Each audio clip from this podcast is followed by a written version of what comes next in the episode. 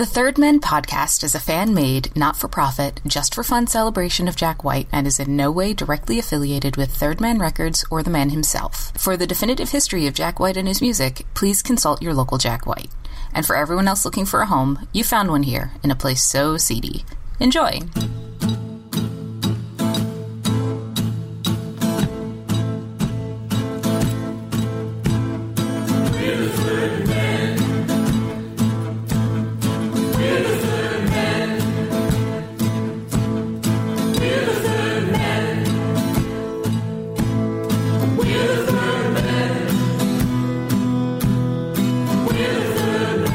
Back to the Third Men podcast. I'm your co host, James Kaminsky. And I'm your co host, Paul Kaminsky. Together, we form one sort of passable Jack White fan. and welcome to our Jack White podcast, the Third Men podcast, where James and I stumble through Jack White history and try desperately to learn it in time to spit it back at you. Stumble is correct. We're trying, and we're going to sling this pod right at you guys and hope it passes muster. Uh, we're slinging some mean jackpot over here. So, for those of you who don't know, we go through Jack White music and history and albums and movies and TV and all that good stuff. And we pick a new topic every week and we try and give you guys a wide variety of topics to listen to. That's right. Just in case you guys were worried, if we get anything wrong, we are 100% open to emails and corrections. Feel free to email us at thirdmenpodcast at gmail.com for a segment we like to call Stop breaking down. Stop breaking down. Stop breaking down. Stop breaking down. Please stop breaking down. Uh, if you didn't understand that, that was stop breaking down.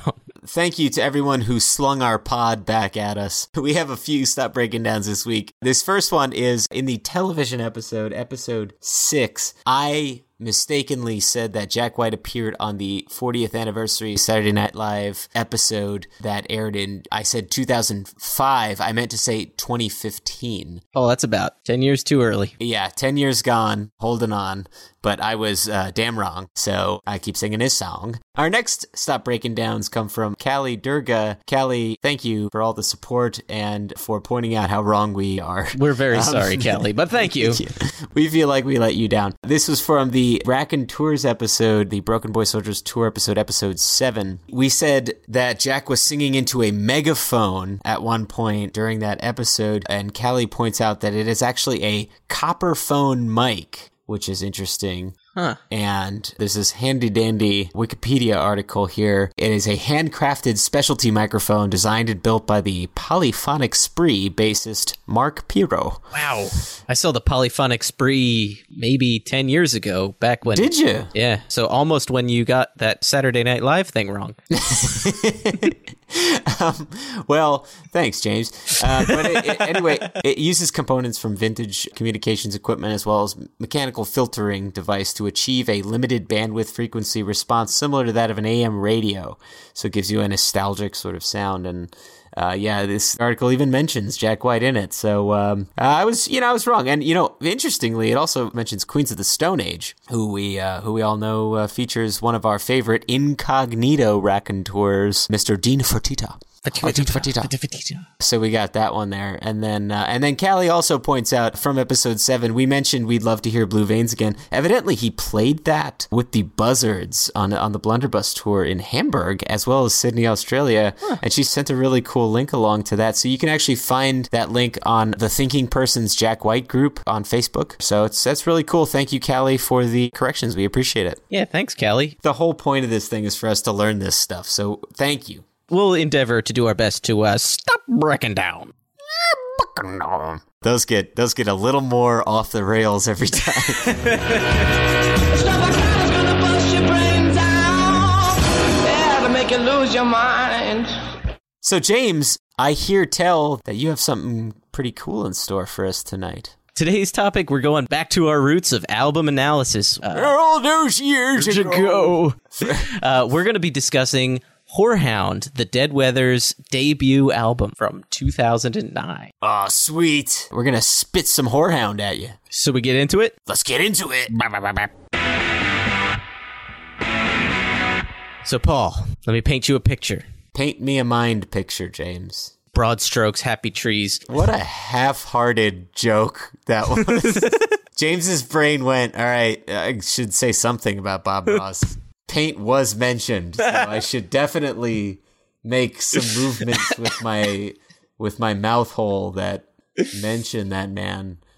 Sorry, continue. The jokes can't all be winners. They can't all be Carl Butterballs. I'll have you know that my jokes are the best jokes in all of Tennessee. But Carl, tell us more about Horehound. So picture yourself in Carl Butterball's land, Tennessee, Nashville, 2009. We have just gotten through the Consolers of the Lonely tour. Oh, lovely. So we're riding high on the Raconteurs when out of left field, Jack White announces he's coming out with a new album with a new group. I don't know about you, James, but when that happened, honestly, I was expecting another Stripes record. I think, as were most people at that time. So when he was like, "Yeah, I got this other thing I'm doing," my response was, uh, I I actually morphed into Tim Allen for a brief moment because that was a weird choice to make. I mean, in retrospect, it makes sense, but what a weird choice. Let's go back a little bit, back past through May 2009, all the way back to 2008. Ah, a young Barack Obama was swearing the oath of office A Joe Piscopo was gracing the stage. of the Jiffy Lube.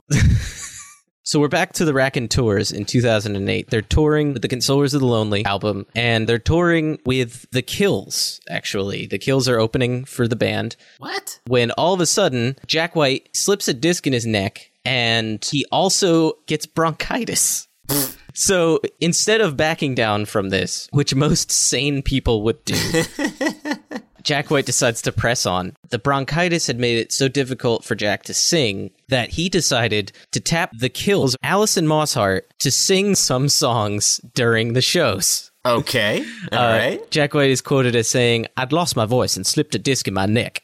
I was just ready to go. We only had five shows left. You're supposed to stop, but we were like, let's just make it through. we were playing the Ryman Auditorium. I've never played a set with a band of mine there. I had to make it there. Oh, The Ryman, by the way, one of the stages of the Grand Ole Opry, yes, yes, yes, yes. because that's what he played with Wanda Jackson. We learned in the Going Solo episode. Anyway, continue. So we had asked her to sound check and try out, her being Alison, for Steady as She Goes, because I couldn't sing anymore. Alison is quoted, To be fair, it was high even for me, and because I kept doing that song every night, I lost my voice by the last show. I had to get a shot in my hip just to be able to speak. To which Jack White says, Perfect time to record vocals. During these last five shows, Alison Mosshart is coming in to sing Steady as She Goes with Jack, as well as a few other songs, including Salute Your Solution. At these few shows, guess who was on stage as well, Paul? Is it the stand-in, unnamed raconteur, Mr. Dean Fertita? It sure is. Dean Fertita was present during some of this tour. They got through these last five shows. Alison is, is singing back up.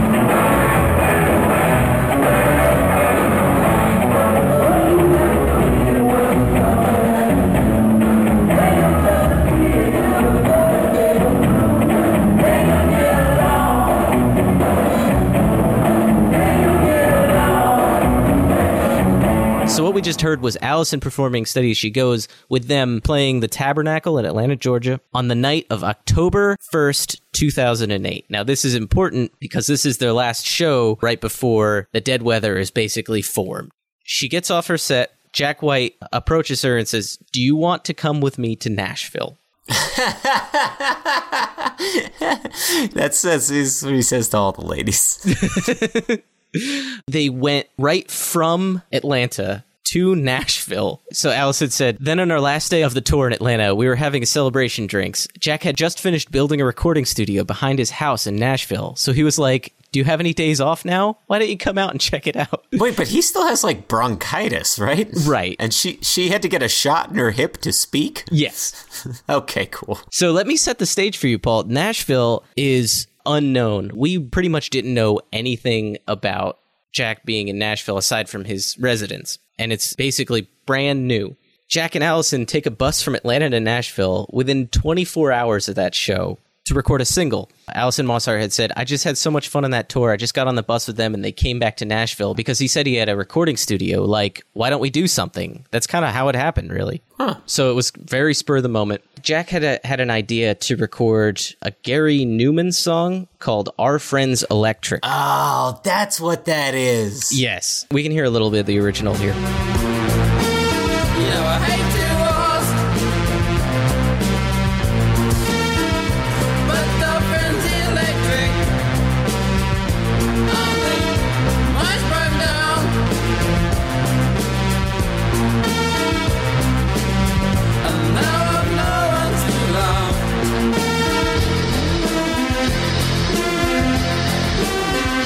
This is what we heard like right before the Dead Weather kind of came out. This sort of crept into like LimeWire and some of those music sharing sites, and mm-hmm. so we got our hands on this, and we're like, "Is this Jack White?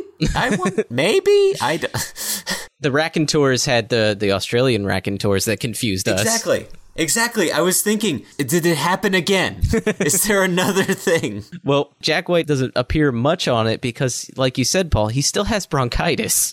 so he sits in on the drums. Alison Mosshart is vocals. Basically, it was a song that everybody liked and knew the song, and they didn't think they'd ever cover it, so they decided to try covering it. It's a good tune, and it's nice and upbeat and fast paced, and sounds pretty good. Yeah, the original single was supposed to be just a one off thing. It was also only supposed to be Alison, Jack Lawrence, and Jack White. It was only those three. The reason Dean Fertita even was on the song was because he was staying in Jack's house that night. Uh, he was spending the night in one of the rooms there. Wow. He was playing along with them during it, so they decided to, to bring Dean in there.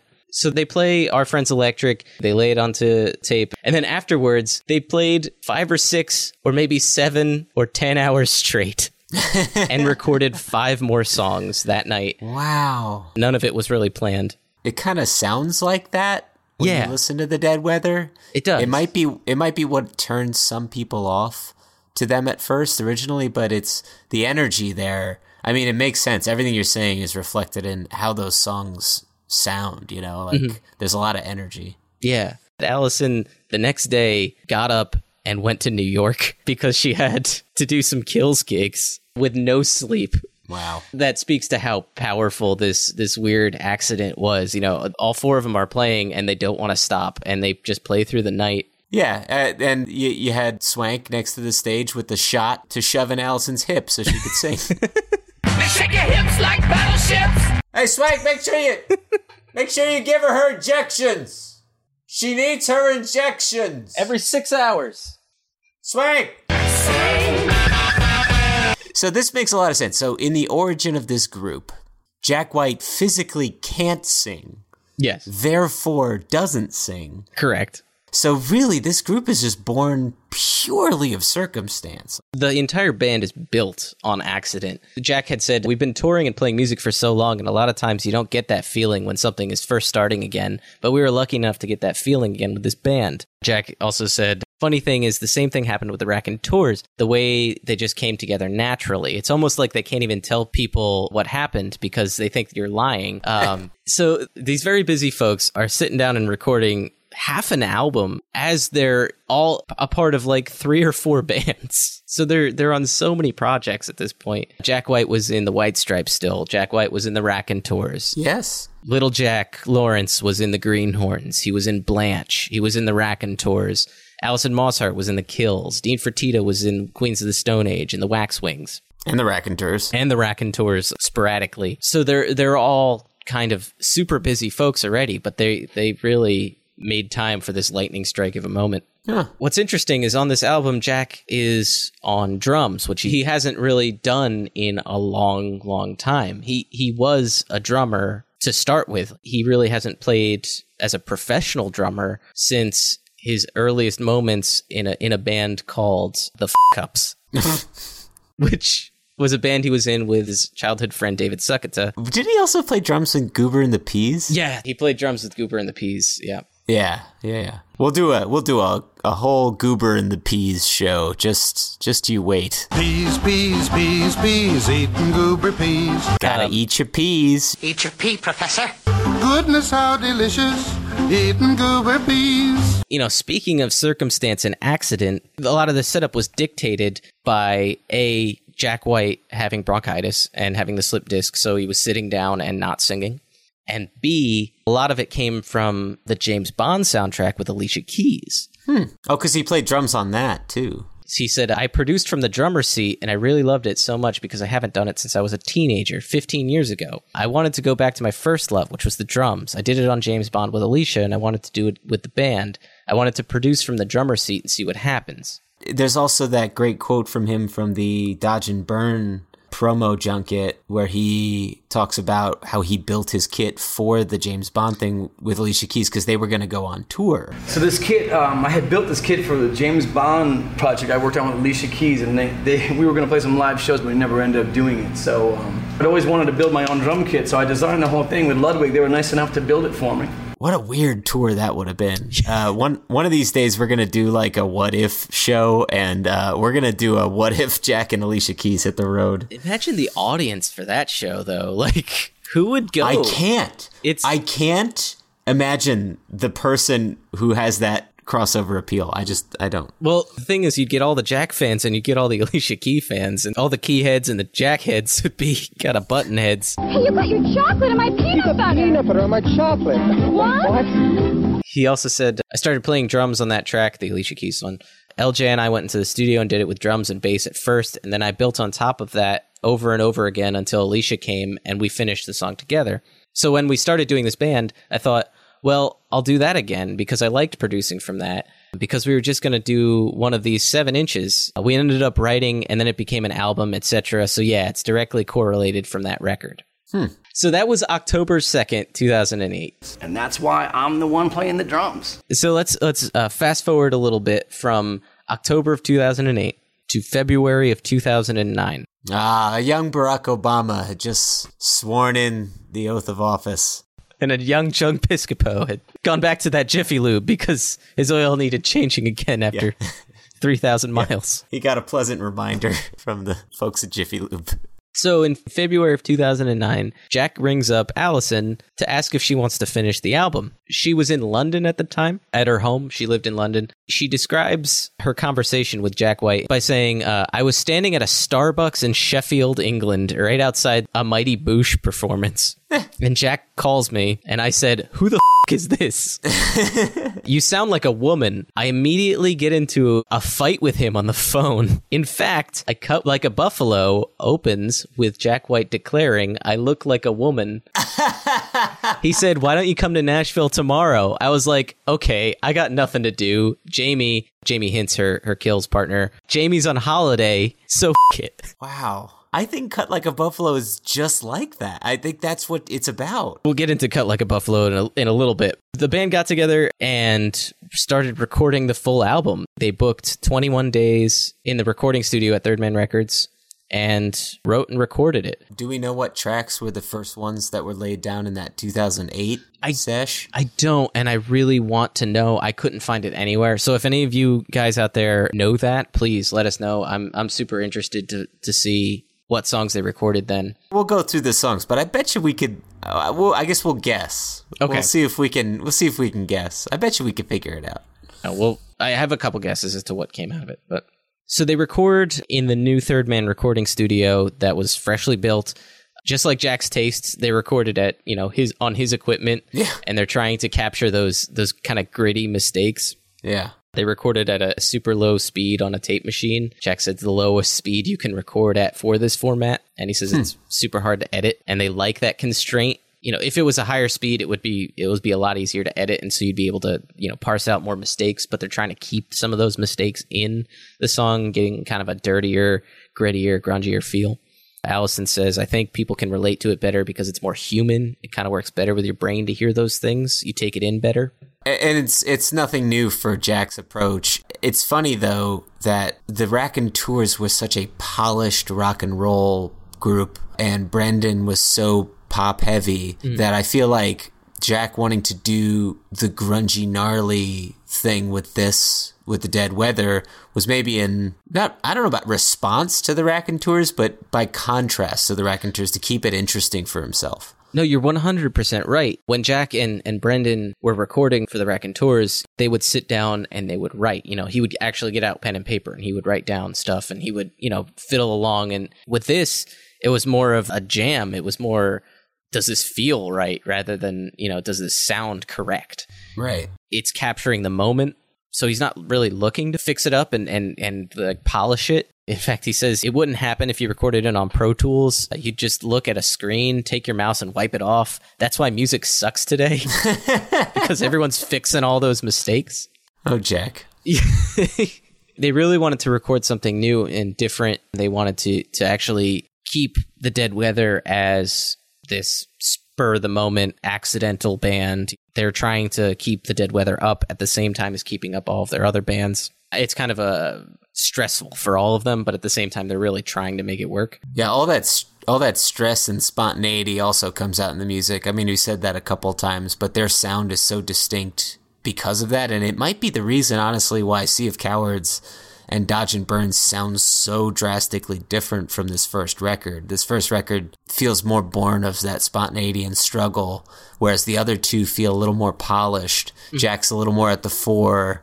The songs feel a little bit more, I don't know about calculated, but rehearsed, should we say, Yeah. or planned for, you know? Which I think I prefer, but I also appreciate that first album for what it was trying to do. Yeah, I agree. On keeping up their other bands at the same time, Jack said uh, all of the other bands are still happening. Everything is still occurring. This is a new one to add to the mix. Alison had said, I decided over the new year to go for it this year. So far, it seems to be working out. She says everything is going on at the exact same time. We all collectively decided that 2009 is the year of the Daredevil. No days off. We're just going to work every single day, no matter what we're doing. Everything's coming up Mosshart. Everything's coming up Millhouse. And one recurring theme that I keep seeing every single interview is Jack doesn't sleep. He is doing this nonstop. It's great for us for the content. We were eating it up. Yeah, but he's going a mile a minute. He went right from one band tour to writing a whole new album with no breaks in between. I can't stress that enough. That's super crazy to me. Yes. The White Stripes are still a band at this point, and I forget that sometimes. They still have one live album to put out yet. Alison almost takes the place of Meg in this band in that she's an interesting foil to Jack. She's like the opposite of Meg in that she's she's loud, unafraid, a little bit raunchy, a little bit dirty, and has a, a huge magnetic stage presence. Yes, yeah, she's very Robert Plant up there. I had the opportunity to see the kills earlier this year and and she was incredible, absolutely incredible. And I would say too that all of his different collaborators, Meg, Brendan, and Alison all offer something different. You know, mm-hmm. Meg offers the innocence and stays out of Jack's path, Yeah, kinda. but is there beating the drum along with him. Brendan offers the side by side, like, let's hold hands and do this together, buddy. We're gonna make it through, pal. Like, he's the sensitive one, and then Alison is the out of my way, I'm going first. Hey, I kind of like you, smooch, and then like drags him by the hand up the. Pa- so there, there are very different approaches. I guess you could say, you know, Alison and Meg have each a childlike quality in and of themselves, but represent the yin, yin and the yang. and they're both center stage of the band. Meg is is what the White Stripes is built around, and Alison. This whole thing came from her singing with the Raconteurs, so her vocals are kind of what the band is built around. And Ja- Jack's vocals are largely absent from that first record. Right. There's only a handful of times that he actually opens up and sings, probably due to the bronchitis, but three weeks of crazy recording. They finished laying down the entire album. In March of 2009, to take us back to where I started, they announce a new album with a new single at the Third Man Records Nashville location. So announcing the dead weather to the world. Wow. This whole new band, including Jack White, Alison Mosshart, Dean Fertita, and Jack Lawrence. You gotta you gotta imagine Jack had that in the back of his mind. Opening up that shop didn't happen overnight. So he's looking at a calendar. As much as he says, as much as he doesn't like to admit he plans things, when you look at that timing, I mean, there's a reason he called Alison in London. Mm-hmm. He's he had this batch of recordings laying around. He's like, "How do I launch this shop?" Ooh. The weather is turning. it's dead out there. It- which supervillain Jack is this? Yes, yes, the weather. well, well, well, Mr. Black Keys. Oh, he's Bane now. Yeah, he, he went from like a James Bond villain to Bane pretty quick. I s- yeah, I see you're stumbling your way through this recording studio. I was born in- born in it. I'm sorry. Molded by it. Molded by this vinyl pressing plant. And then Talia al Ghul mm. stabbed Dean Fertita in the back, and the Dark Knight trilogy ended.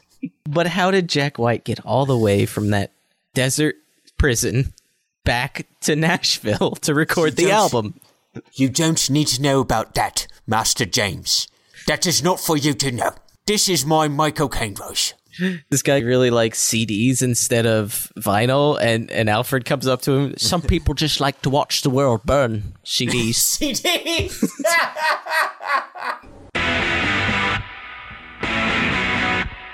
Where were we?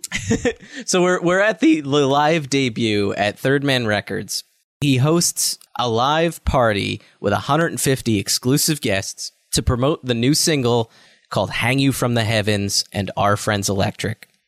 So this grand opening of Third Man Records with 150 fans, friends, and members of the media. They were given a tour of the entire new label office. They were present for the debut of the new band. Guests were invited to listen as the Dead Weather sits on a couch. Oh, I remember this. I remember this. All four of them sit on a couch Jack, Dean, Jack, and Alison and they play the entire album on a turntable and they all just watch. Is this where they did the interview?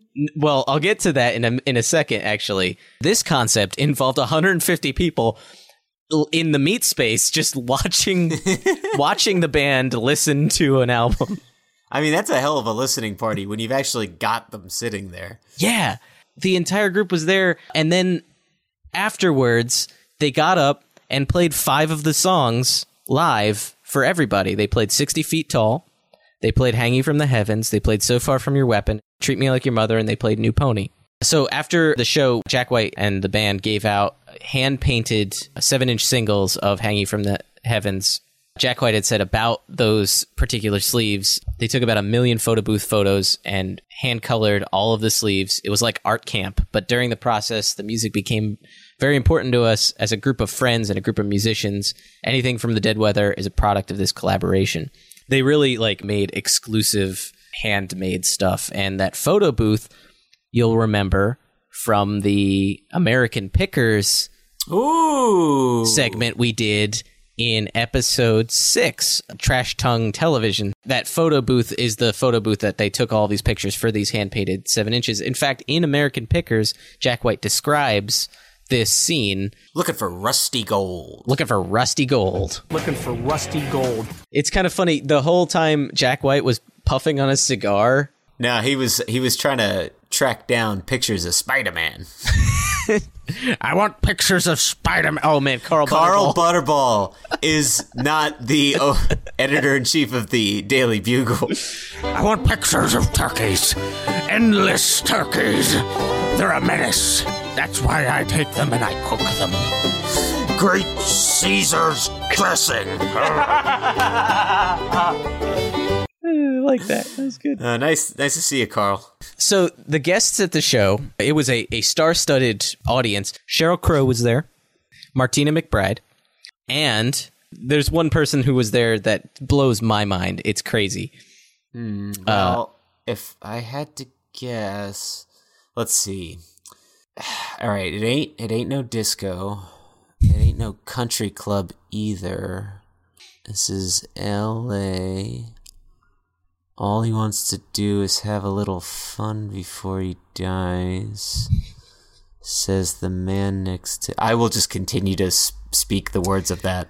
Jack White's partner in crime, Meg White, No, was in attendance. no. Yeah, I Meg? can't. I can't believe it because I never. I didn't. Give Jack. Jack, is that your new album? Give Jack. It's mine. Jack is Now Jack, Meg. Now Meg. Don't be greedy. or not. Don't be rude. I can't believe she was there. Yeah, no, it's crazy because I keep forgetting, like I said before, that the White Stripes are still a thing. The Dead Weather seems so late in the career, I forget. Yeah. Also, 30 lucky fans who were there as well who won tickets through a message board to what Jack White calls the Bear Cave. The Bear cave? I don't know. It's a literal cave Filled with bears. filled with bears. It's- ah! The album sounds great though! We're such lucky fans. We're lucky fans. Remember the term Bear Cave because there's a tangent that'll come up in a minute. Okay. Um, Noted. After the show, Jack White said it was a scary situation because it was on stage that had just been built and nobody had ever played there before. Alison said it was awesome. It didn't matter. It's a total blur of perfectness in my head. It was so much fun. I mean, I was really drunk. Jack Lawrence said, I was going to say, drinking helps. Jack White, it was bizarre. All of us had listened to the album with the press together. We didn't plan it like that. It just happened. Jack White again. Everyone, I think, felt really strongly about it. People were visibly reacting, you know, because we were staring at them. These guys are jokesters. They're like they are the Fear. best. They're fierce. They're, fierce. The cover art for the album features Alison Mosshart. Photography was by David Swanson. You'll remember him from tour photography for the White Stripes as well as tour photography for the Dead Weather. He also did the cover for Dodge and Burn. Oh, that's cool. Yeah, and it's it's weird. Of all Jack's albums, I want to say this is the only one he's not on. I'm thinking about it. He's on. He's on all, the Stripes, covers. Yeah. He's, on, both the Rax covers. He's on Sea of Cowards and Dodge and Burn. Yeah. I think this is the only time Jack White released an album where he wasn't on the cover. That's interesting. I didn't I didn't think about that. Which just goes to show you how much he was pushing Alison to the fore here. Yeah. In an interview with Clash, he asked them if they had seen the the album yet, and they said no. And he he calls over to, to Ben Swank actually. So to call to our thing, he goes, "Hey Swank, have you got that horehound vinyl cover?" Swank sounds like the Charlie Brown teachers in this. Blunderbuss. Yeah, so that's that's the cover. The artwork on the inside was done by Rob Jones and Animal Rummy, Nice. who you'll remember from pretty much everything Jack does. Yeah, we've we've talked about Rob a lot on this show. The album title, Horehound, is from a flowering plant in the mint family. That's cool. Uh, I didn't know that. Yeah, and the and the word was chosen because it was a word that Jack had heard at one point. Alison says she thinks he heard it as white horehound. He's always attuned to things that have white in them, so he became sort of obsessed with the word. And when it came time to name the album, he threw it out there, and everybody liked it and went scrambling to look it up. I thought it sounded like a fast car, which is the first little instance in this show where Alison talks about cars. You'll you'll kind of see cars are a pattern with her. She really likes cars. She's like a big Gear gearhead. Gearhead. Yeah, that's the word. The name The Dead Weather came from a patchwork of references to other musical groups.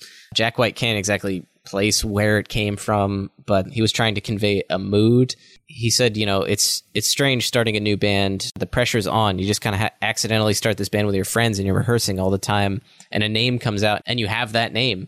Nobody thinks about it. There were apparently lots of other contenders for the band name. Oh, I can't wait. I wish, I wish, I wish, Oh, I wish, I wish that they remembered them. But Alison had said it's a good thing that she doesn't remember them. As soon as you pick a name and it's your name, you forget all the dumb things you thought of, thankfully. And I'm oh, so upset. Oh, So upset. oh. I know, I got your hopes and I dashed them. I know. Yeah, sorry. I've been dashed. I've been dashed. I've been dashed, dodged, and burned. Ugh. So I'm going to quickly go through what you had mentioned earlier, Paul. That video of them sitting on the floor. That video was basically the public's first introduction to the Dead Weather. It was called The Dead Weather, Their Oral History and Future Plans, an Explanation and Apology for the Band Themselves. it's great. It's so good. Look it up. It's seriously one of the funniest things Jack White is in. It is a self-conducted interview with the band.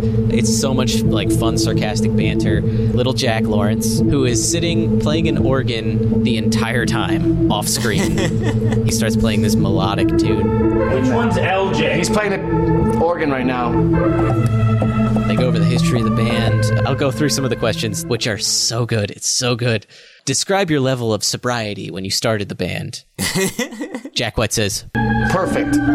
Alison gives a thumbs up and then a thumbs down and then points up and then down and then Dean waggles his hand back and forth and then Alison mutters, "Oh, perfect." uh, LJ, what bands have you been in? To which LJ abruptly stops playing the organ, organ, blankly looks up and goes, "What bands have I not been in?" I love I love little Jack. He's so good. He asks them to describe their sound. Remember what I said about the bear? Tangentially related. Jack White says, Perfect. Ferocious. Describe. Do you know when a bear comes out from behind a tree and does two swift collection pulls towards itself? Yes. You don't know what I'm talking about. Oh, oh, the collection pull. Oh, That was how he describes the band's sound, Paul. I remember. I remember watching that video and hearing him say that. I just, I, oh, I do. Uh, those guys are funny. They're funny. Um, he asked them all, "Who are your influences?" Little Jack stops playing the organ again and goes, "Who aren't my influences?" he asks them all what they do in their downtime. They say things like the Salvation Army. I think Jack mentions TGI Fridays. then it gets to LJ and he gazes into space after stopping the organ again and goes, Pizza, rolls, stuffed with ranch dressing. That's it. That's all he says. oh man. I, um, I, you are making me want to watch this video again. Can we play a little clip of this? Are you touring this summer, and if so, where? We are. Why do you want to know so bad? I'm just Following us? We're, tou- we're touring everywhere. We're touring everywhere. What town? What town are you from? Los Angeles. I'm coming there. Bringing these guys with me. What are your favorite cities? Where are you from? Los Angeles. Yeah, that's my favorite. That's it. That's it. Bunch of goosters. Yeah, uh, he and then finally one of the one question that I really enjoyed. He asked Billy Joel or Elton John, and the only answer Jack White gives is, "Why did Billy Joel jump off that bridge anyway?" Which is such an obscure reference to the Ode to Billy Joe by Bobbie Gentry that I have ever heard. And then she said, I got some news this morning from Choctaw Ridge. Today, Billy Joe McAllister jumped off the Tallahatchie Bridge. So he's making a pun. Yeah. So Billy Joel or Elton John, and he just starts talking about Billy Joe instead of Billy Joel. It's so weird. Wow. Jack White is is truly the man from Tallahassee. The man from Tallahassee. What is that? Some kind of code? That that's a little uh, it's a little lost lost reference for you. Oh man. well, in the context of the song, Paul, he'd be the man from Tallahatchie. Yo, swag. Give me that blunderbuss. Where's Where's our novelty clown horn? Alison! Alison, where's our novelty, our novelty clown horn? Let's get into the track by track for God's sake. Uh, so we we kick this one off. It's a it's a quiet opener, particularly considering the the ferocious nature of this group. Right, uh, sixty feet tall, super quiet opener. Right, written by Alison Mosshart and Dean Fertita. It's got these uh, bluesy, foreboding, and quiet build up. It's a an interesting build up to the introduction of the band in in this album. It's got the uh, a line hooked up to my motor, which is more car references from Allison. Yeah, um, it almost sounds like a Zeppelin song to me. Uh, totally. It's a song that had to grow on me a little bit, but it really, it's one of those where I saw them do it live. I got it. When Alison sort of slinks around the stage and you hear that little hum and then it goes into it and then it builds and then it builds and then it builds. It really does work, you know. Mm-hmm. It's it's got this really cool skittering on the drums too. Like Jack White really Oh, kind of yeah. like he he gives you a little tease of what he's gonna do, and then it, it really gets into it, and you're starting to to get a feel for what the band is like. I really like this song. yeah, yeah, totally. You got my attention. You got it all.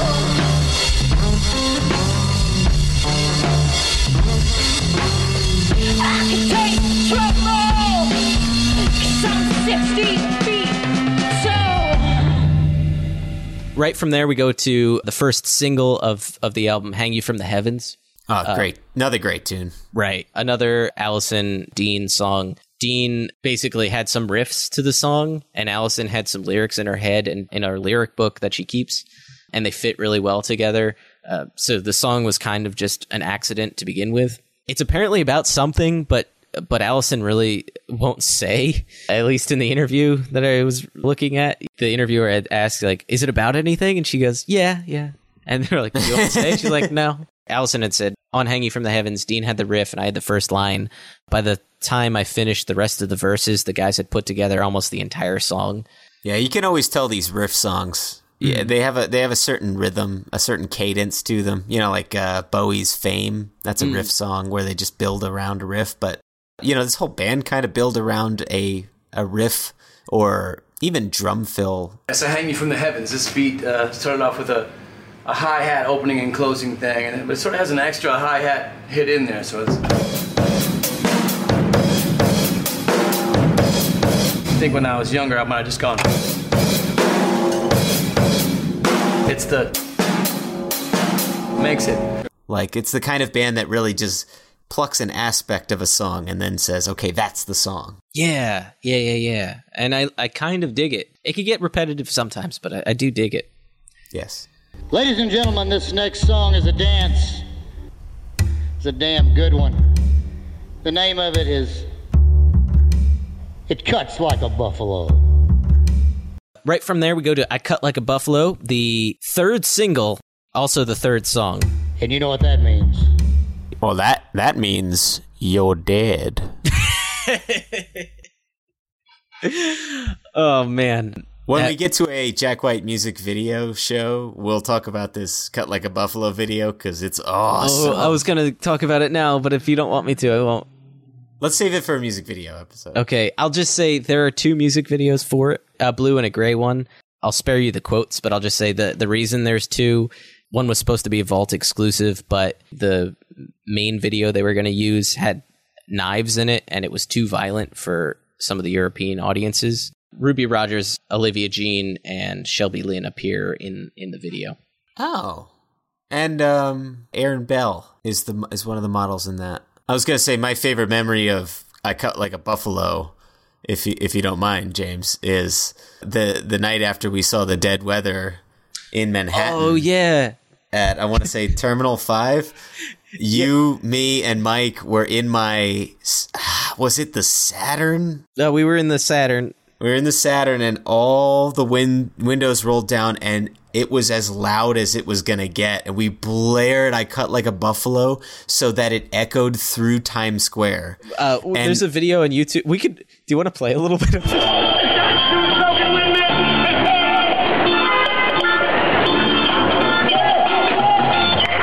we didn't know anything about the band uh, before that show, and we knew very little about it afterwards, but we loved it anyway. Yeah, that that was one of those where the album came out and then we saw the show like within a week or something Right. like that, or or maybe even a few days. So yeah, we love "Cut Like a Buffalo." It's the song where Jack's vocal is the most prominent on the album. About the song, Jack had said, Oh, I know what it's about. He says, It just feels like I'm being the most truthful I've ever been with myself, especially with the lyric, You cut a record on my throat, but the record's not broken. It's everything I'm about, the poetic side of me. I'm just obsessed with this song, but I'm scared to listen to it at the same time. Well, that sums it up right there, doesn't it? It sure does. Alison is trying to coax what the song is about out of him. She goes, I wish he'd tell me. I'll find out, but I'm sure I won't be able to tell you. when asked if she thinks she knew what it was about when they recorded it, she went, "No, well, I mean, yeah, but I don't want to be wrong because it's hard to read him sometimes. He moves so quickly. Uh, he's got the quickness. Um, I don't know if he's referencing arguments or s- referencing specific instances. I need to ask. I need to know the truth now." what that sounds like to me, and I, I mean this not in a gossipy way. It sounds it sounds to me like it's a love song. Yeah, Like in a schoolyard pull your pigtails teasy kind of way. it could be. Alison is on guitar on this one. She's got that cool white guitar with the phone cord thing. Yeah, yeah, yeah. She had that at the show I was at.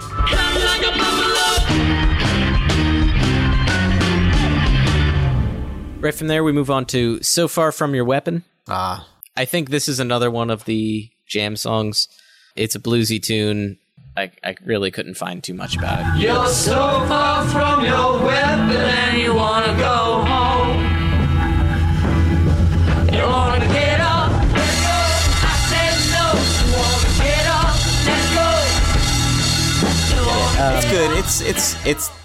I like it. It's kind of chanty. It's one of the slightly more forgettable ones, but it sets a mood. It's cool.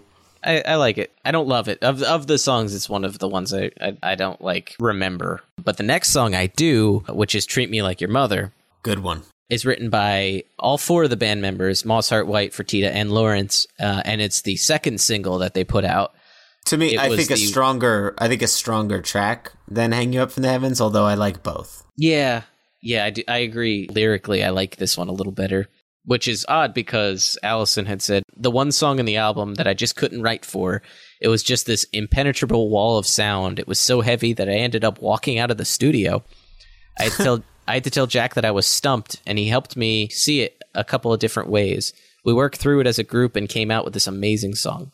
That's interesting. She says that it was exhausting because you know sometimes I feel that way w- listening to too much Dead Weather. It gets a little exhausting because it's so relentless. You know, Yeah, I can relate. Yeah, a lot of reviews kind of said that. You know, it's so much of the same that it can get overbearing.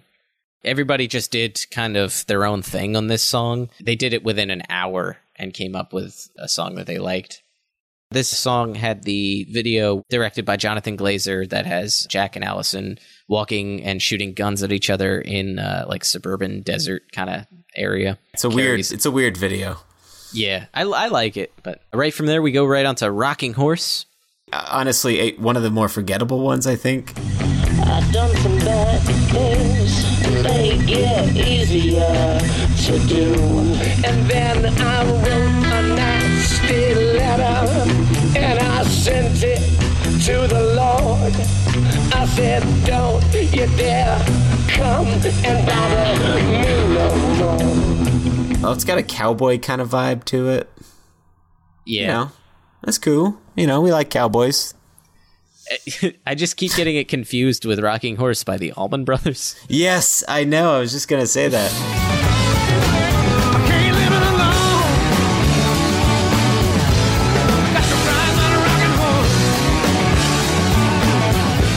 Dean plays bass on this song, uh, and LJ plays guitar, so they kind of switch. And uh, speaking of horses, Paul, I have a pony. Her name is Lucifer.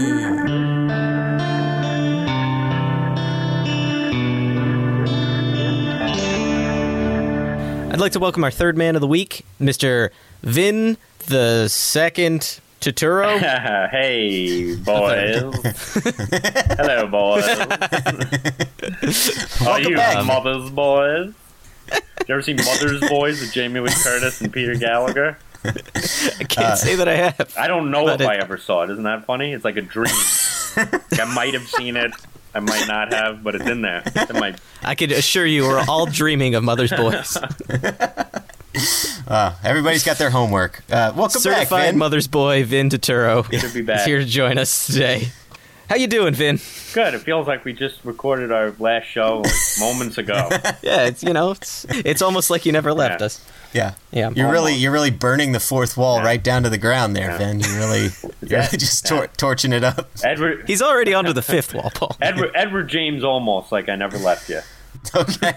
Well, Vin, we brought you here as our grand poobah of Dylan, Yeah. Yeah. our grand Bob Bob Our Bob- grand Bob. Bob. Uh, Vin, Our Vin grand is our Bob. grand Bob, the foremost Zimmerman aficionado, our Bob Dylan authority. If we get anything wrong, it is all on Vin. Yeah. He has been tasked with the factual holding of that entire section of music. So, Vin, I hope that's not too much responsibility for you, but I Yeah. really believe I believe in you. Okay. Uh, I know you can do it. Yeah. Any hate mail sent to vin dot greenhorndog at hatemail.com. yeah. All right. Well, you better brace yourself because there are going to be many, many inaccuracies in this Fantastic. round. Fantastic. I, I'm, Um, bas- I'm just basically like a, a Dylan dilettante. You know, I, I think my love for his music is peerless. You know, but but my my uh, my expertise on the bio, on the biography and the, and and that kind of stuff is, is leaves something to be desired. But- yeah, fantastic. Uh, now, now that we're all nice and filled with confidence, yeah. Okay. Right. But I have I have random factoids, but I don't know if there are any. I don't know if they're you know arcane enough. You know what I mean? I think I think like most people know them. You know, Right. Factoids without the Yeah. oid. Yeah. Just facts. Yeah. Eh. Eh. Yeah. Yeah. Yeah. Well, we brought you in here to talk about a cover by the Dead Weather of Bob Dylan's New Pony, track seven on the Horehound album. Did you get a chance to listen to it at all? Yeah. Great. See you guys next week. Uh, basically, I'm going to give some background on it. The group was jamming on some songs. They they recorded the album in, in three weeks, and Jack came into the studio wanting to try "New Pony" by Bob Dylan. Trying to, he wanted to put a female perspective on it since Alison Mosshart is the lead singer Oh, in this okay. group. Yeah. Jack White had said, Yeah, the gender change as well really makes the difference. It happened with the Stripes and Jolene as well. Something about it really shakes people up into thinking about things from a different angle. Sure. So, uh, Jolene is a Dolly Parton song that the White Stripes covered, and Jack White did it from a male perspective. And Jack, by the way, no stranger to Dylan covers. He did One More Cup of Coffee on his very first album. Right. Right. I, I know that one well. Yeah. Yeah. Yeah. It's a good Uh, it is really good. Yeah. We should do like a separate show about just like an all encompassing cover special about what covers surpass the originals and vice versa. Ah. You know, Yes, because there are there are there are certain instances where the cover is better. You know what I mean? oh, yeah, definitely. Yeah. Yeah. This is a full decade after the White Stripes' first album, so he hasn't recorded another Dylan song in about 10 years. So this is, uh, right, James? Or, I can't think of any off the top of my head, but I know somebody somewhere out there Yeah. is screaming at their radio, headphones, iPod, something that we're Yeah. wrong. Uh, in which case, send us an email. but anyway, we're looking at about a decade since he did his last one. Right. Dean Fertita had said uh, that they played it about two or three times and they liked the way it turned out. Going back to what you guys said about Jack, you know, really liking Dylan, in interviews talking about New Pony, he really kind of nails that point home. He really says how much he really uh, likes Bob and really appreciates what he's done for music. He actually is quoted as saying he's had more impact than anybody who. Sorry, I'll do my Jack accent. he's had more impact than anybody who's ever put pen to paper in about a hundred years, if you think about it. So Yeah. Absolutely, I, I'm I'm convinced that like every musician, even if they're like in denial, is influenced by Dylan and even loves him. I, I think love for- Dylan. Even if even if by their own admission they hate him. Yeah, well, for, for some musicians, it is kind of that case. Like, Yeah. I know John Lennon, obviously, he and Dylan were friends, but he used to get really annoyed every time people would point out anytime Lennon would ever do an acoustic song, they would always say, Oh, you're doing your Dylan impression. And Lennon Yeah. would get super pissed Yeah, because yeah. he's like, I think he said this in the, um, in the Jann Wenner interview. Well, anybody that sings with a guitar and just sings about something heavy will tend to sound like Dylan. I'm bound to be influenced by those. Working Class Hero was the song that they were Oh, jumping on. yeah. And so I think Lennon took that a little bit personally, but it looks like Jack has no bones about, you know, hey, it's fine. I am kind of doing a Dylan impression. Right. Well, with You know? Lennon, Lennon, they were contemporary, so I could see Yeah. why he would get offended. You know. That's the difference, yeah. but yeah, Jack had uh, had brought the song to the group, he had said, I always think when you've got a new project or even a new album, one idea I had was to pick a song, any song, and to see how the band attacks it. We did it on the last Raconteurs album with Rich Kid Blues. Let's see how we play it. Maybe it'll morph into the idea or the mood of the album, or something else will appear. So with this band, we did that Dylan song. He also continues later on by saying, you know, maybe they'll find something more modern and rhythmic out of that Dylan song. Right. That's a live take, that Dylan song. I don't oh, think any of us would have picked to put that on the album on paper, but it turned out to have such energy because of Alison that it had to go on the record. So this is a live take. This this whole thing, Wow. it's not separate. So yeah, yeah. I mean, it certainly doesn't sound live, man. I mean, it's just like a really good quality live recording, huh? What, Yeah. Were they playing for an audience when they did that, or? N- no, no, they were playing in the studio, but they're not sitting in individual studios, you know, playing along to headsets. Sure. Uh, they just did this, you know, in a in a jam almost. You can hear Uh, it a which little is- bit because I mean the jam. What you said about it being a jam makes perfect sense because they really hone in on the how much longer bit.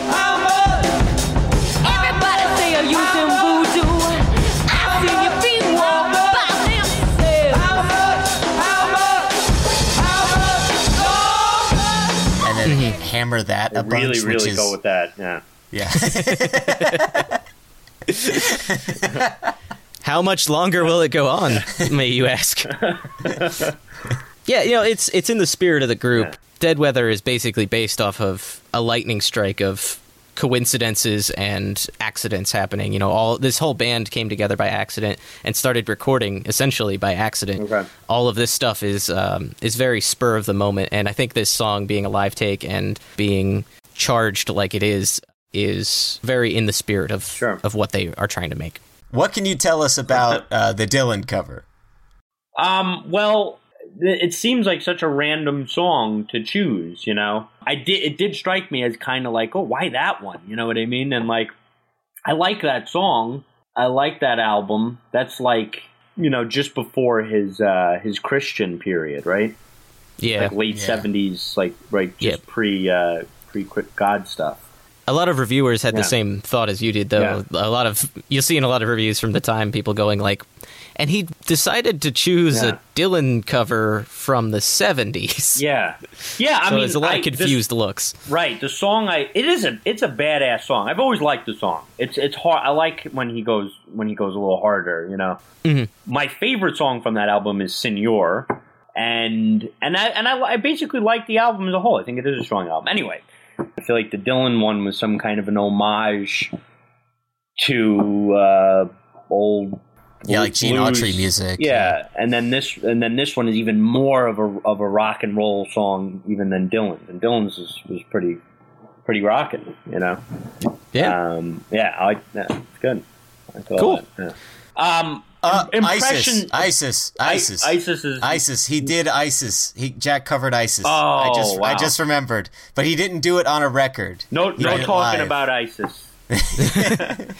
It's a it's a bootleg recording. Yeah, That's technically a cover in that decade period. Just anyone who was keeping score there. I just, I, I married ISIS. Okay, I married ISIS. But I could not hold on to her very long I recently saw Dylan play in Forest Hills, Queens, and uh, during his encore, I stood up and said, "Play ISIS," and the, the whole stadium froze. Yeah. I saw Dylan cock his head up at me and just look. In one of the last episodes, we covered some of the things we've shouted to bands in the Yeah. past, and um, to, to many of the audience and performers, uh, confusion. so we've we've all been there. Yeah, nice, good. Yeah, yeah. So yeah, I don't know. I mean, it just seems like a souped up old blues song, right? Yeah, that's how it. It seems like it's a very, very kind of has a traditional sound, theme, lyrics. You know. Yeah. Well, speaking of souped up, yeah, you know, you could also call a soup a, a stew. Yeah. And you know what you put inside of a stew sometimes? This is a real gem, James. You're working on here. I like this. Ham bone. Oh, you're feeling the, the oh. groove right here. There's still plenty of meat on that bone. Oh, oh, James. I'd say it's, It's a rag and bone. Finn, Rag and Bone is the uh, a segment of the show where we find a weird factoid and unearth it and dust it off and shine it up and present it to you, the listener. Okay. Uh, just just something that makes us chuckle. Some some weird fact we found during our research that no one has any business knowing. Right. We're a weird morning zoo, Vin. We're sorry. Quite all right. So, during the making of this song, in the jam itself, Dean Fertita's phone actually can be heard in the background. Interference on the speakers because he had his cell phone a little too close to the speakers, and they decided to keep it in the song because Jack White really liked it. Really? Wow. Yeah, Jack White had said, I think there's also interference from a mobile phone at one point, too. Oh, black gadget? Al- a, a black gadget, if you will. Alison Mosshart had said, Dean, him and his fing iPhone. uh, to which Jack White goes, That's so funny because last night I was mixing that song and I thought, no one's noticed that. When we were editing, we had a choice of editing that out. We left it in there. so That's great. so this That's was a. Yeah. he he really liked interference from Yeah. a phone. That's how gritty and grungy and gross this album can get. Um, well, that's when you know you've made it. When you have the authority to just make make things shitty on purpose. Uh, you know, he's gone the, the whole the full Conor Oberst. like I when we were working on our our film, you know, a lot of the time you you chalk up laziness or ill preparation for art, you know, artistic poetic license, but it's and you're not you're not, you're not there yet. You know, you got to like my father always used to say, "Vin, you got to learn the rules to break the rules." That's right. Fine. And, in this gotta- case, you at least have to have read them at least once. Yeah. And in this case, you have to learn the bones before you're ragging bones. Ragging Oh, that's how rag bone. Oh, man, look at all this. You don't want it? You sure you don't want it, man? I can use it. Take it. I think that's going to do it for for this segment today. Vin, you want to plug anything? Um, no. You got any you got any new theatrical productions coming out? Just the just Victor Goodview. That should be released on several platforms soon. Hopefully in in uh, theaters, late viewings, probably week long runs, small theaters thronged with the art house goons. We'll provide a, a link to the Yeah. trailer for the movie on uh, on our show notes and all that good stuff. But that's really awesome. So people can look for that in the next couple months. Victor Goodview. yeah, Awesome. Awesome. All right, thanks so much for being on, Vin. no problem. Thanks, Vin. Thanks, Vin. Bye, boys. Bubbles.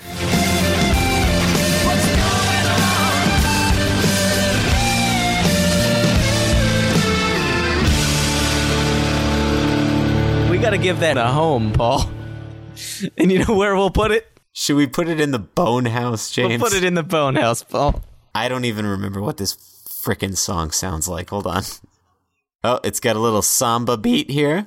Chum, chum, chum, chum, chum, chum, chum, chum, chum, chum, chum. Ba, ba, ba, ba, ba, ba, ba, ba, ba, ba, ba, ba, ba, ba, I built a house. My samba broke the Skype. It's another song that's written by all four of them Alison, Jack, Jack, and Dean. I'm gonna go ahead and guess this was one of the jam tunes. It's It has that feeling to it. It really, really does. It's very, very jammy. Uh, it's got some cosmic sounding guitar and some really gritty vocals. I like it. It's Yeah. not my favorite, but I like it.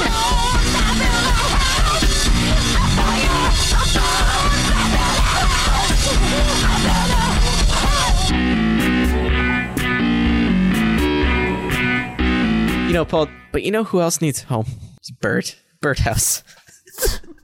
Whoa! you know how many birds go in that James. birdhouse, Paul? Three. James, Three birds. Is your is your first name Jack? Because you sure are a reacher. Star of stage and screen, Jack Reacher. Jack Reacher. Go see it in theaters. Uh, this one's an instrumental. I do love Three Birds, actually. I actually really like this song too.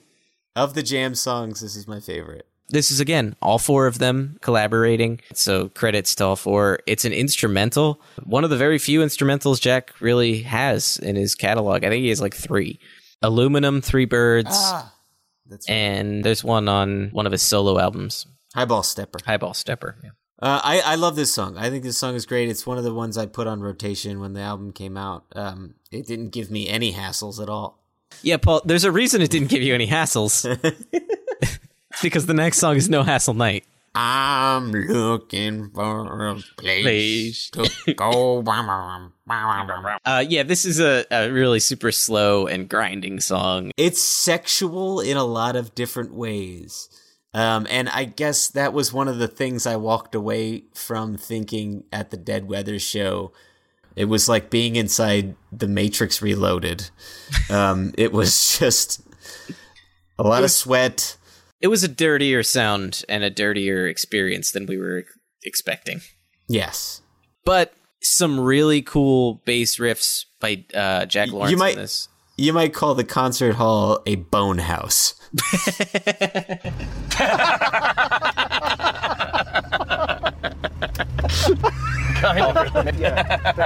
It's got some really cool bass licks by um, Jack Lawrence, and it, it also features his favorite Dead Weather accoutrement, the his like buzz pedal that he attaches to everything he does on there, which I actually really like. It does some really cool stuff for mile markers, and which he details again on that Dodge and Burn press junket. that's right.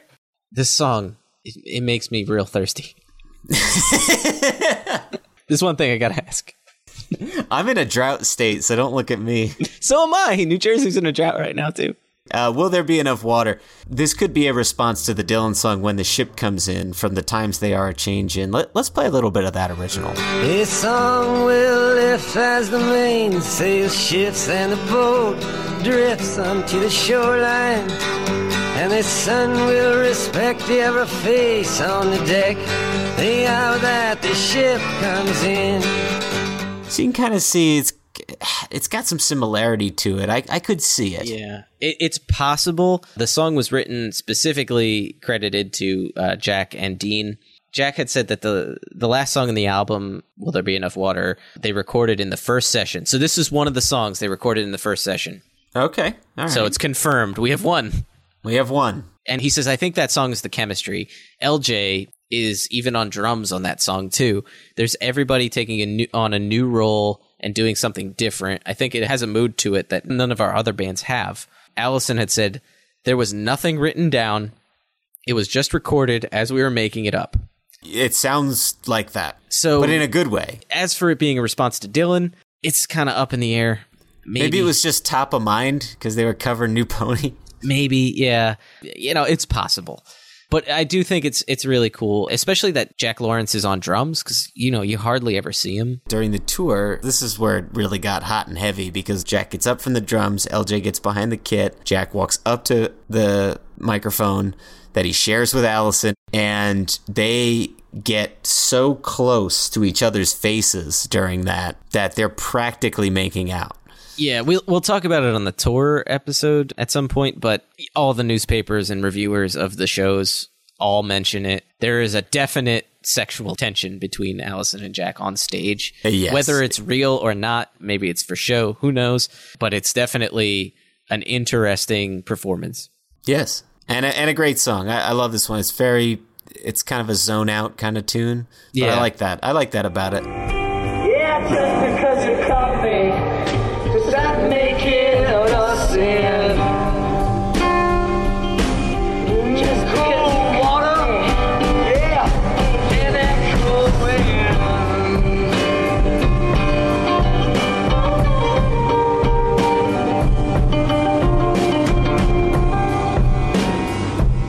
Also, also to be noted on this, Jack White plays acoustic guitar on this, which means this song could potentially have gone on the Jack White acoustic album. If I'm not mistaken, I think I mentioned that. You probably, I don't know, I don't know if you did or didn't, but I think I did. Anyway, um, yes, it should have gone on there.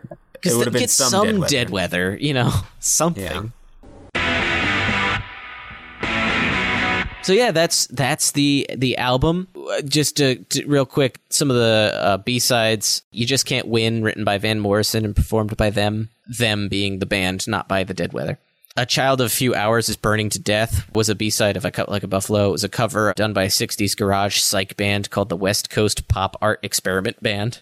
Forgive us, forgive us.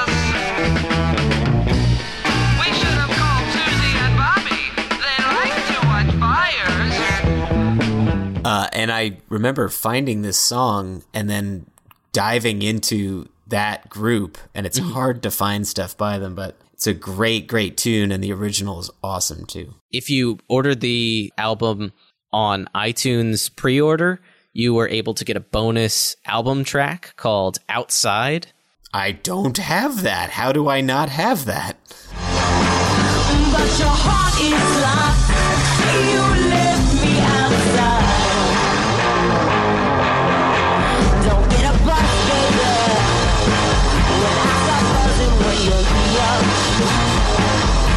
And then if you ordered the album through Nokia Music, you were able to get Bonehouse live from the basement and Hang You from the Heavens live from the basement.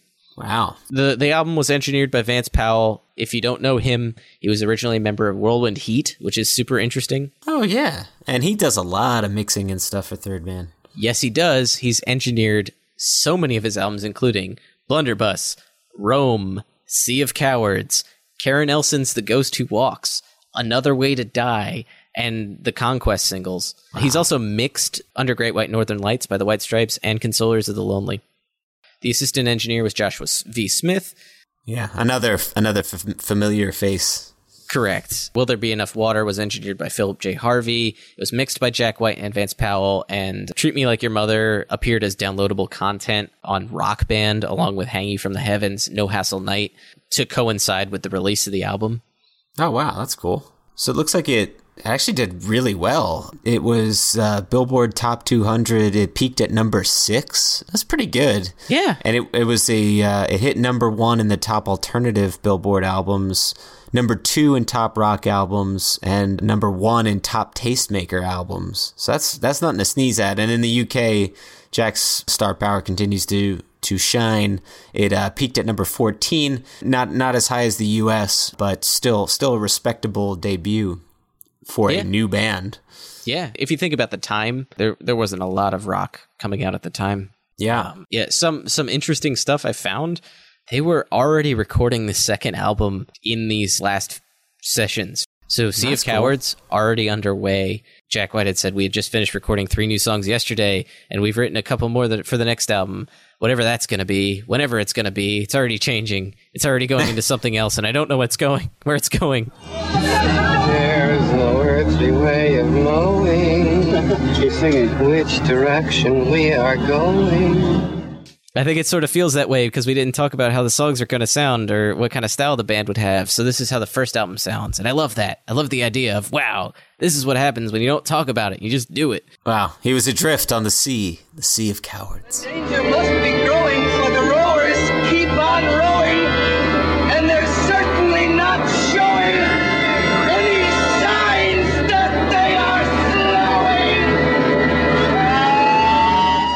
They had a full album of material that they had. they said they even talked about it for a while that it would be hilarious to release the second album before the first. Oh, that's such a Jack White idea. I can't get over it. That's awesome. Well, Paul, that's going to do it for the album Horehound. So we're going to give it a rating. Do you want to explain? do you want to explain the rating system, Paul? Yes, our rating system, what we've decided to do in a hilarious fashion is uh, we've decided that we really like all the albums. We're not going to really go out of 10 because it would just be, you know, 7, 8, 9, 10 kind of thing. That's right. What we decided to do was to rate each album out of three men. So, one, if we, you know, like the album, two, if we really love the album, and three is if it's one of our favorites. It's a a, a diamond in the rough or a just a plain old blood diamond. Uh, so that is our rating system. And some of you might find that uh, shockingly in common with Cold Stone Creamery, in which case, please do not tweet at Cold Stone Creamery to pay any attention to us whatsoever. You heard Paul. Take him out of context. Tweet at Cold Stone Creamery. Hashtag Third Mencast. Like it, love it, gotta have it. Yeah. So yeah, this this album is a weird album for me because I really I really do like the Dead Weather, and this album, after learning about it, I you know I I gave it a little more credit than I had originally given it, but it's still it's it's still not my favorite. If I was to go with a with a Dead Weather album, I think I'd go with either Sea of Cowards or Dodge and Burn. So uh, I'm gonna I'm gonna give this a a solid two men. Good answer. Good answer. Put a smile on my face. Ooh, two men, you say? Two men. Yeah, that's pretty good. That's a fair assessment, I think. James, I think you and I are pretty close on this. I think for me, Song for Song, Sea of Cowards has more to offer, and as does Dodge and Burn. But I really love this album for what it's trying to do, and I love the moodiness of it. I love songs like Will There Be Enough Water because they're just kind of these slow, plotting things that you don't really get in a lot of Jack White efforts. So it's really unique in that way. I think uh, I would have to give this album as well a two men out of three. James, we are in total agreement this week.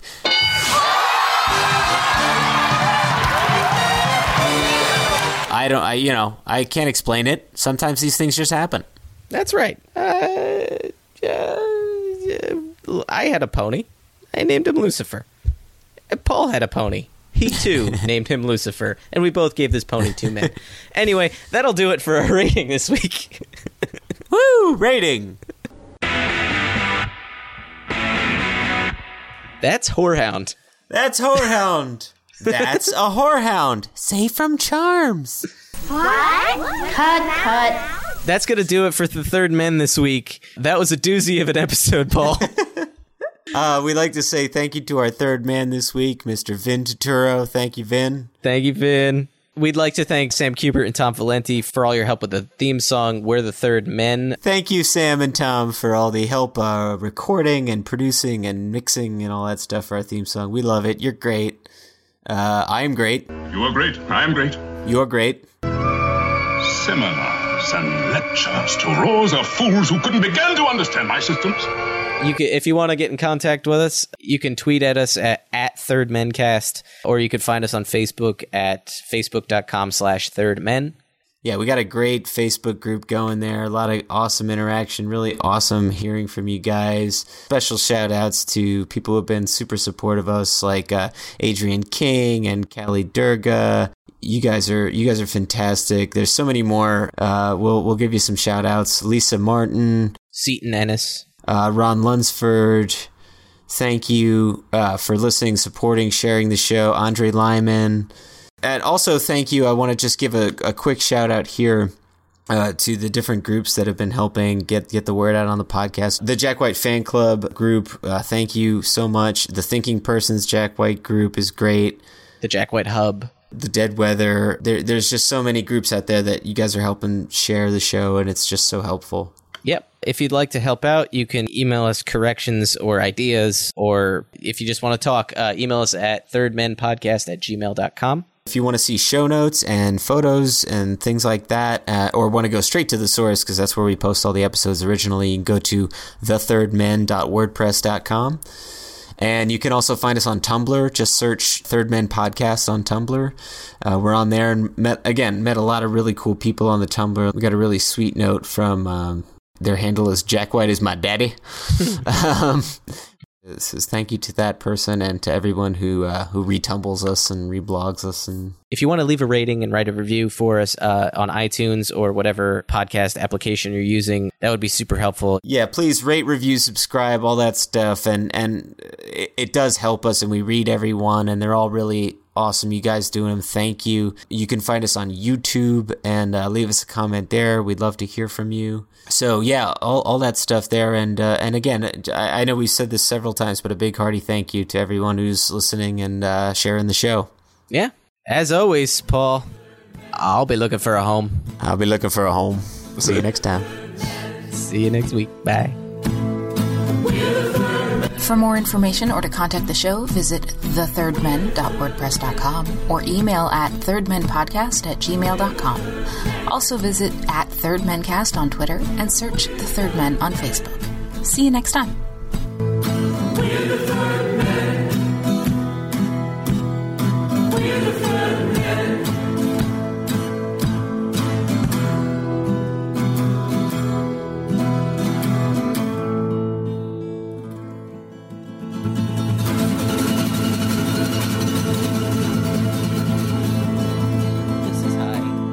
He's upside down. Oh, hi, Charlie.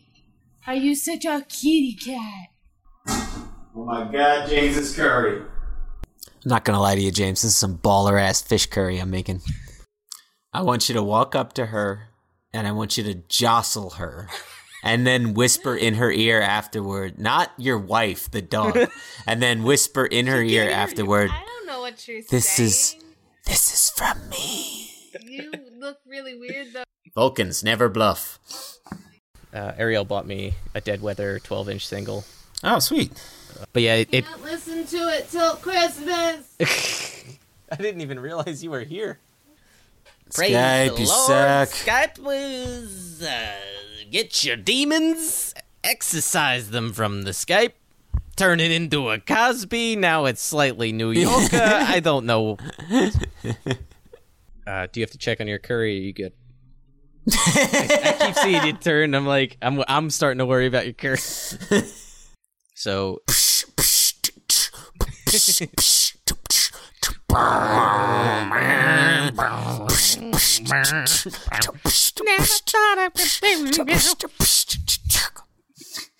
Oh, wait, corn. You can't just say that because we said it. I'm not saying it because you said it. to fit it all the time. You reminded me of corn. I forgot what it was.